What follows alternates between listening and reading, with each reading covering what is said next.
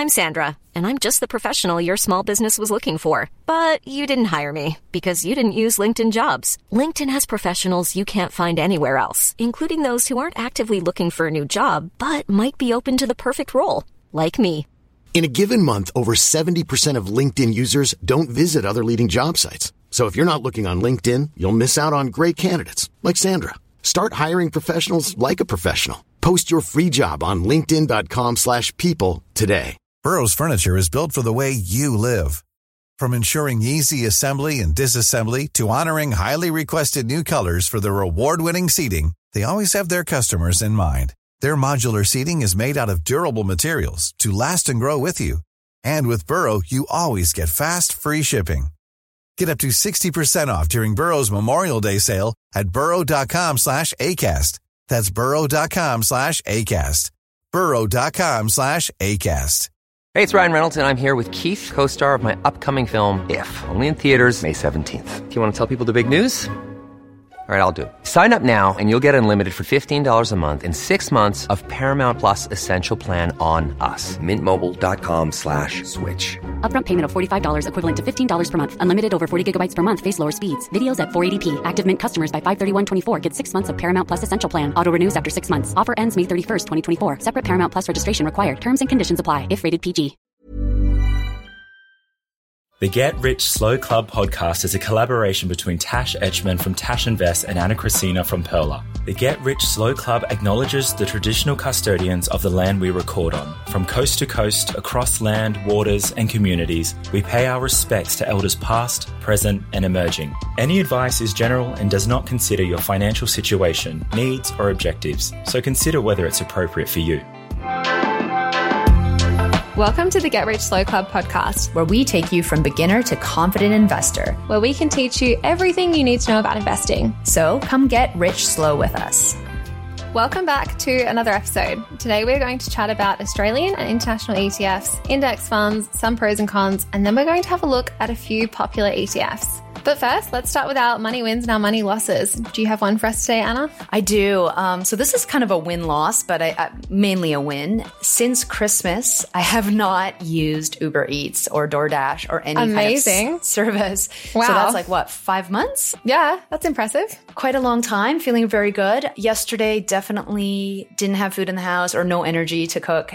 So forced myself to drive to the local sushi shop and get some food because I refused to pay the service fees on Uber Eats. So I thought it was a bit of a win and loss because I kind of broke the streak, but nonetheless, it was, under $50, whereas usually I think it costs like $80 to get the meals that we need for our family. So yeah, that's me. What about you, Tash? Yeah, I used to have that rule when I was a bit younger where I'd only get takeaway if I drove to pick it up, but that's definitely gone out the window now.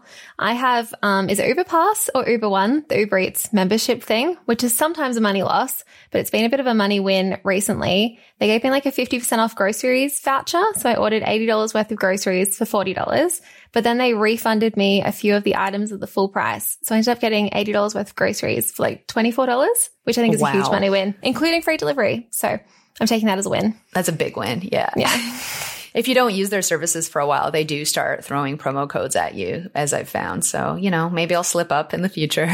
Yeah, I know. I've had a few where it's been like the spend $30 and get $15 off. So I'll try and order $30 exactly and get like lunch and dinner for $15, but I still get the free delivery with my Uber Pass, Uber One. So yeah, I think that's definitely a money win. So let's get started and start talking about ETFs, also known as exchange traded funds. They are managed funds that you can buy and sell on the exchange, such as the ASX, which is the Australian Stock Exchange. And when you invest in an ETF, you don't own the underlying investment. You own units in the ETF, and the ETF provider owns the shares or assets. So what do ETFs actually invest in, and what are they? Exchange traded funds, or ETFs as we usually call them, are bigger picture investments that give you exposure to a broad range of assets in one trade. Australian ETFs are available over the Australian share market as a whole, in sectors of the Australian share market, as an investment strategy such as enhanced dividend yield, or the Australian fixed interest market, also known as bonds. Each ETF has an underlying index and follows the performance of that index. Another way of saying this is that the ETF tracks the underlying index. So Ana, what does an index actually measure? So a share market index is a measure of the performance of a group of stocks. Some indices or indexes, as they get referred to, measure the performance of the broad Australian stock market or share market. Some indices or indexes, as they get referred to, measures the performance of the broad Australian share market. For example, the ASX 200, which measures the performance of the largest 200 stocks in Australia. And there are other indices, and they measure the performance of a sector of the market. So for example, some sectors are the ASX 200 Energy Index, which tracks companies such as Calix, Origin Energy, and Woodside Petroleum. And the ASX 200 Financials Index tracks things like banks. So NAB, Commonwealth, ANZ, and there's also these other sectors, industrial and telecommunication services as well. Buying a sector ETF gives you instant exposure to stocks in that sector. Rather than having to pick stocks, you gain diversified exposure. For example, if you think the resources sector will outperform the broad share market, you could buy an ETF that tracks the ASX 200 Resources Index. What actually makes the level of an index change though, Ana? The index level changes as prices of the share in that index change. So over a given period, not all shares move in the same direction or by the same amount, and the index measures the effect of price movement of the share in that index. For example, if NAB shares go down by -1, but ANZ shares go up by +1, the price of the index would stay the same if they were weighted the same. Different companies will perform differently, and the index will account for this in the overall price. We'll talk through some more ETF examples a bit later on though. There's also strategy ETFs, and sometimes investors have themes they want to pursue. And this is often referred to as thematics.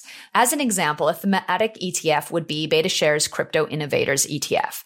The ticker is CRYP or CRIP. And if you don't know what a ticker is a special code that you can use to look up a share or ETF. So that is an example of a thematic ETF. SYI, which is the ticker for a dividend ETF, which focuses on receiving higher dividend yield, that focuses on generating a higher income instead of capital growth. And then there's HACK, ticker HACK, HACK, is the global cybersecurity thematic ETF as well. The BetaShares Crypto One, so the Crypt ETF, was actually the worst performing ETF last year, and I actually bought it because I got sucked into the hype a little bit. I think it's like was down -80% or something horrendous very quickly. But I think like these thematic ETFs are very fun, but they definitely deviate from my investing strategy. And I think in a lot of cases, if you do have thematics, they can kind of complement your whole portfolio if you want to dabble in them. But by no means is it probably advantageous to just invest in a thematic ETF. My overall return would be so much higher if I hadn't have gone and randomly bought ETFs like this where I'm like, oh, that's such a cool idea, but I've not really looked too much into it. I also bought the SYI dividend ETF as well, because when I first started investing, I was like, oh, dividends, income, that sounds great. But I no longer actively buy it because I'm trying to target capital gains rather than dividends, because capital gains, you can get the capital gains discount longer term. So for tax purposes, it makes more sense to not have all that income now. But it was fun when I first started to get all the fun higher dividends get paid out to me. As you learn, right? I don't really have any thematics specifically. I do have more focused ones like ETHI, which is an ethical ETF. So that's as, I guess, as close. I'm a bit more broad, I would say. Yeah, I've definitely bought a bit of like ETHI and FAIR as well. They're the BetaShares ethical ones, where they handpick ethical companies that fit their whatever their rules are for ethical stuff. But yeah, I'm the same. I now more focus on broad index ETFs and try to not pay attention to all the other exciting things happening in the other world of thematic ETFs. Now that we've talked about a few Australian ETFs, let's talk about international ETFs and some special considerations that come with them. So why would I want to expose myself to overseas markets? Why bother? There are several reasons Australian investors might want overseas exposure, including diversifying your exposure beyond the Australian market. I didn't realize this, but it only represents 2 to 3% of the world's share market cap. Like living in this little bubble, tiny. I feel like we would have so much more, but we don't. There are also greater opportunities to invest in industries that are underrepresented in Australia. For example, the technology sector that includes companies like Microsoft, Apple, and Samsung. In Australia, we have a lot of mines and banks, and that's kind of it when you look at like the top stocks we have here. It's very similar to Canada as well. And what I learned is that it's called a home bias, like a home country bias, because, you know, it is what you know. So by investing in Australia, because you know the Australian economy, you're more likely potentially to invest more into it, which might, you know, as you said, it's only a small percentage of the whole world. It's very interesting because like even looking at diversified portfolios from Australian like investment companies, it seems to target like 30, 35, even 40% Australian stocks, which is crazy when you think that we're only 2 to 3% of the world share market cap. Yeah. And by diversifying, like by actually getting exposure to other markets, there are some positives there as well, right? You might be able to access some emerging markets. This includes, you know, having shares or stocks from countries such as Brazil, China, Russia, India, and just being able to diversify your whole portfolio in the case that something did happen to Australia. Yeah, hopefully not, but it's good to be diversified across the rest of the world. And there's like so many other exciting things happening as well. Just like Australian ETFs, there are different international indexes that ETFs can track. Examples of these include the S&P 500 in the US. This gets referenced all the time. It's kind of the benchmark everyone used with the standard returns. And it's the one Warren Buffett used for his famous bet with hedge fund managers. So this is the largest 500 companies in the US, the S&P 500 index. There's also the Asia 50 index or the NASDAQ 100. Which is 100 of the largest NASDAQ-listed non-financial companies. What a mouthful. But this is predominantly referred to as like the tech index, and it's got lots of Facebook and Meta now, Amazon, stuff like that in it. So why would someone actually buy an international ETF instead of just investing directly overseas? Great question. The ASX traded international ETFs are a simple way to gain exposure to overseas share markets. In comparison, if you invest directly in overseas shares, it's a little bit more complicated. So for example, you must trade most likely on an overseas exchange. Not all brokers offer overseas share trading services. You might get some US ones here, but not a lot of other ones. So if you want to invest in, you know, for example, Hong Kong or London or India, Canada, Japan. Yeah. Good luck. Overseas shares must be paid in a foreign currency, and dividends are paid in that foreign currency as well. I'm Sandra, and I'm just the professional your small business was looking for. But you didn't hire me because you didn't use LinkedIn Jobs. LinkedIn has professionals you can't find anywhere else, including those who aren't actively looking for a new job, but might be open to the perfect role, like me. In a given month, over 70% of LinkedIn users don't visit other leading job sites. So if you're not looking on LinkedIn, you'll miss out on great candidates like Sandra. Start hiring professionals like a professional. Post your free job on linkedin.com/people today. Hey, it's Ryan Reynolds, and I'm here with Keith, co-star of my upcoming film, If, only in theaters May 17th. Do you want to tell people the big news? All right, I'll do it. Sign up now and you'll get unlimited for $15 a month and 6 months of Paramount Plus Essential Plan on us. Mintmobile.com/switch. Upfront payment of $45 equivalent to $15 per month. Unlimited over 40 gigabytes per month. Face lower speeds. Videos at 480p. Active Mint customers by 531.24 get 6 months of Paramount Plus Essential Plan. Auto renews after 6 months. Offer ends May 31st, 2024. Separate Paramount Plus registration required. Terms and conditions apply if rated PG. And then you have to pick what shares to buy. So that might be a bit extra, you know, research that you have to do. Yeah. Because in Australia, you like, we go to Coles, we go to Woolies, we use all these things. We hear about BHP in the news all the time. But if you're looking at overseas companies, it's definitely a little bit harder to stay up to date. Yeah. And I find this actually quite complicated for me because I have a brokerage in Canada. And as I've mentioned in previous podcasts, I also have Canadian ETFs and American ETFs. And then my dividends get paid in American dollars, but sometimes I don't want to invest again. And then I have to transfer it. And there's a foreign exchange fee, and every time it gets really complicated. But on top of that, there's also a tax complication that can happen. So in the US, there's a withholding tax of 30% for any distribution. And Australia has this double tax agreement with the US, which is fantastic. It means that the US withholding tax on distributions paid to Australian residents is only limited to 15%. But after you purchase your ETF, the share registry will send you a W-8 Ben form, and you have to fill this out. And if you don't fill it out, you're going to have to pay the 30% rate. So it's really important to be aware of if you're investing in the US stock market or any other market, because there's a lot of tax complications that might play out. So remember to check your mail and actually read all of those annoying letters and fill them out so you avoid all this extra tax. I think I avoided mine for ages and then filled them out like a year later. So definitely don't do that. Read those letters. And how do international ETFs make money? It's very similar to Australian ETFs. So you can have growth, which is like the capital gains when your share price increases, and you can also have income. But the difference here is it also depends on the movements in the Australian dollar against the currency of that index. There's a few more things to consider. Okay. Well, we can't talk about ETFs without talking about passive or active managed ETFs. So in Australia, most ETFs are passive. They don't try to outperform the market. And that's what that essentially means, right? Like they're just looking at some of the top companies and that's what they're following in terms of that index.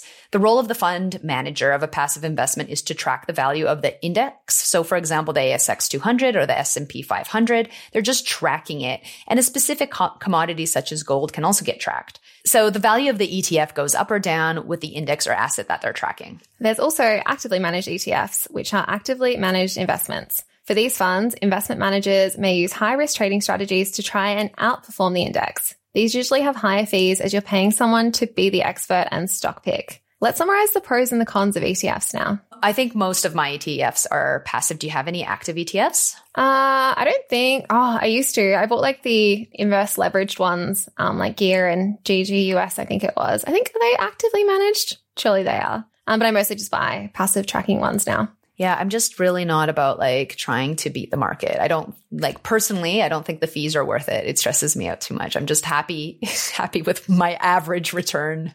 Yeah, and the stats always show over the longer term, like passively managed ones win out anyway. Like the longer the time frame, the less actively managed ETFs actually beat the index. Yeah. Let's summarize the pros and cons of ETFs. So some of the pros are diversification. ETFs allow you to buy a basket of shares in a single trade. So you're able to diversify across a lot of asset classes instead of just buying one share or having to buy a bunch of shares. Like imagine how expensive that would be. Yes. Imagine trying to buy like the top 200 Australian in individual trades, like all those brokerage fees, and then the top 500 US ones, and then trying to find like emerging market ones as well. You'd spend so much in brokerage fees and just like the admin work. I need like a whole spreadsheet trying to track what you bought and sold or not. Now I just feel stressed thinking about that. Yeah, thank goodness for diversification. We can just buy a few instead. Yeah, exactly. I already feel like I have too many ETFs. I can't imagine having all these individual shares. Another pro is transparency. So most ETFs publish the list of assets owned by the fund. So you know exactly what is in the ETF that you hold or you're invested in. They're usually low cost, meaning that they have a low management fee. And they're quite easy to trade. You can just buy and sell ETFs during trading hours through a broker. So it's not too complex. Yeah. And a lot of managed funds have like, what is it, 10, 20, 50 grand minimum entry points. Whereas an ETF, you can just buy like $500 or $1,000 through a broker. There are a few cons as well. One of them is market or sector risk. The market or sector that the ETF is tracking could fall in value. For example, if the ASX 200 declines, the value of your ETF will also fall because it's only Australian companies. There's also the currency risk that we spoke about earlier. If the ETF invests in international shares, you face the risk of currency movements impacting your returns. There's some things called currency hedged ETFs, which do remove this risk. They just have a higher fee in them. The last one is liquidity risk. Some ETFs invest in assets that are not liquid, such as emerging market debt.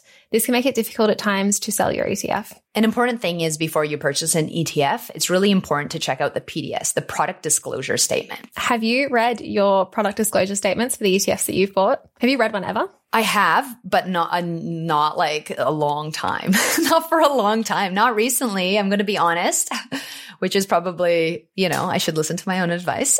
Yeah, I like to read them to look at the fees because I find sometimes the websites aren't very clear and you're kind of scrolling through information trying to find how much they actually charge you. But in the PDS, there's like a table that lists all the different fees in one spot. And they have an example as well kind of worked out, which makes it really helpful to see what you're actually being charged because there's so many fees stacked on top of each other and you might just look at one and be like, oh, that's fine. But it actually impacts your investments a lot more. And this is really important, not just for ETFs, but any financial product. Yeah, for managed funds as well. Yeah, exactly. When checking out a PDS, some of the things that are included are what index the ETF is tracking, how to buy or sell units of the ETF, the risks, and how to complain if you have a problem with the ETF. I didn't know about this one. I've never felt the need to complain about an ETF. So this is a cool one. You're not performing well. Give me my money back. Give me a refund. Let's have a look at some of the top holdings of some popular ETFs. I was very surprised how heavily weighted the ASX 200 is towards banks and mines. So I've just pulled up the portfolio holdings of the A200 ETFs. This is the BetaShares one.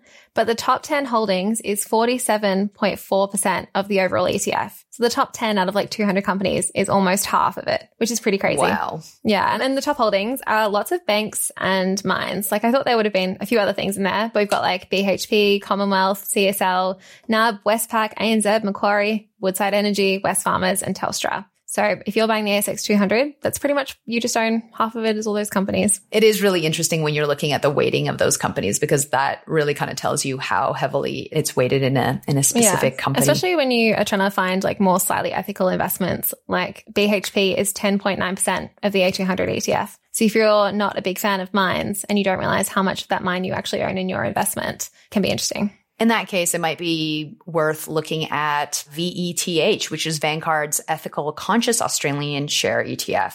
And if you look at that, it is missing companies such as Woodside and BHP because it's trying to avoid some of those mining-focused companies. Yeah, it's definitely not perfect. Like there's definitely a whole conversation to be had around ethical ETFs, and it's not perfect, but it's a slightly better option if you're trying to avoid those really like red companies, I guess. For an American example, IVV is the iShares S&P 500 ETF, which trades on the ASX. Like I get asked a lot whether people should buy IVV or VOO. Is it like VOO? Have you heard of VOO, Anna? Yeah. Yes, I own it in Canada. Yeah. So VOO is also an S&P 500 ETF, but it's on an American exchange, whereas IVV is on the Australian exchange. But they both invest in the S&P 500 index. So this would be an example of where you would have to weigh up the pros and cons of investing in another market, whether it's worth all the taxes and the paperwork. The foreign exchange fee as well, because you've got to buy it in US dollars. And maybe you want that and maybe you don't. And maybe you're, you know, it just really depends on what your goal is with investing and just things that you need to consider. So if you want to get more information on your ETFs, you can go to the ASX website. They've got really great things on there. ETF managers also have websites as well. So for example, if you're invested in Vanguard, you can go to their website and actually get as much information as you need. How much does it cost? What companies, etc. Same with other managers such as BetaShare, iShare, VanEck. If you want to find the price of an ETF, you can look on your broker or just Google the ticker code. So for example, we were just talking about IVV. So let's just Google IVV, and you can like even put ASX in there as well, and it'll all come up with the information. Sometimes on Google, it'll even tell you like the dividend yield too. So lots of information there. I know that sometimes it can be overwhelming hearing all these different ETFs and what to invest in and which one. At Pearler, we have this awesome thing where you just go to the invest page and you can see some of the top ETFs that people are invested in. It actually has them listed by, you know, by users on the platform. So top three are VAS, VGS, and VDHG. And those are all Vanguard ones. Yeah. And they're all awesome passive investment options. Like they're all really good options. So if you don't know where to start, it might just be worth taking a look there, seeing what the top invested ETFs are, and just have a look at what they're invested in, whether it aligns with your values, how much of it is weighted in Australia or the US or other markets, whether it's passive and, you know, in these cases, yes. And if it works for your own goals. Awesome. Now we've just covered ETFs that mostly hold shares, but you can also buy bond or fixed interest ETFs too. But that's a whole other future topic, so we won't touch on that today. Good old bonds. Fun. Neglected. We'll talk about you another time. Yeah, they're coming. They're coming soon, maybe. Yeah, next week we'll be actually chatting about brokers and how to actually invest and buy an ETF. So definitely check out our next episode. And before we sign off, what are some of the actions we want to ask our listeners to consider for this week? Go have a look at the top holdings of your ETFs that you're looking at and see if they actually align with your own values. I think it's quite interesting to have a look. Like I was shocked about the BHP one for ages. So go have a look, see if you can find it, Google the ticker code, find the information on like the managed fund or the ETF's website, and just have a look at that for yourself. And if you have multiple ETFs, it might be interesting to see how many of them overlap. Oh, yes. Yeah, I see this a lot with like A200 and VAS. So A200 is like the ASX 200, but VAS is the ASX 300. And considering they're so heavily weighted towards the top 10 anyway, there'd be a lot of overlap there. Exactly. Yeah. Perfect. Well, thanks again, and let's sign off. Bye, everyone. Bye. Thanks so much for joining us in this episode. If you found it helpful, feel free to leave us a rating or review or share with a friend. Make sure to follow us on social at Get Rich Slow Club, or you can follow Tash at Tash Invest or me at Ana Kresina. This show was brought to you by Natasha Etschmann, who is an authorized representative 1299881 of Guideway Financial Services, AFSL 420367, and Pearler, who is an authorised representative 1281540 of Sanlam Private Wealth, AFSL 337927. Knowledge is power. especially when it comes to investing, so make sure you check out our financial services guides and read the product disclosure statement and target market determination for any investments you're considering. See our show notes for more info.